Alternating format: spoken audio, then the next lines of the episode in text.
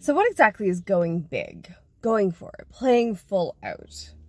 This is something that I've been diving into for myself for the last little while, really looking at this idea of playing full out.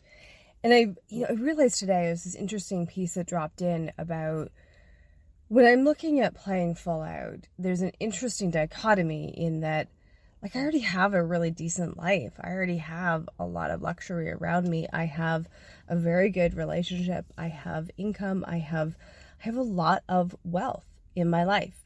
And so this hunger for playing full out is kind of missing because I don't have the drive necessarily that it's like I got to get there, right? Like and the, so this idea of playing full out is interesting. It's an interesting mix that when you've already achieved a certain level of success, then what is the drive? What is the drive once you get to the point that you have money?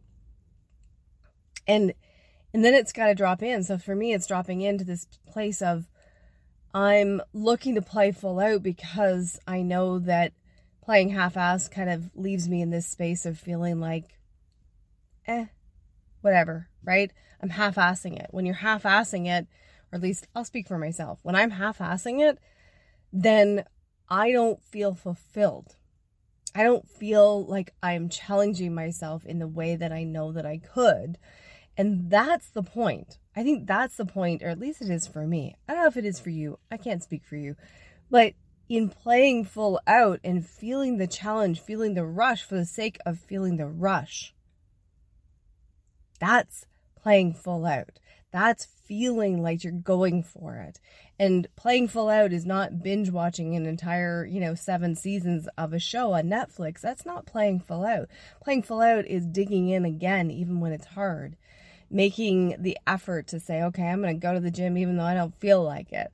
I'm going to make one more sales call even though I don't feel like it. I'm going to complete that sales, you know, letter page even though it's like, mm, but doing it in a way in which you find the joy of it. You drop in and surrender into the conscious hustle as opposed to pushing and grinding it out, but dropping in and surrendering to, I will do one more. I will do five more minutes at the gym. I will do five more minutes of reach outs on Facebook Messenger, or I will do one more reach out somewhere.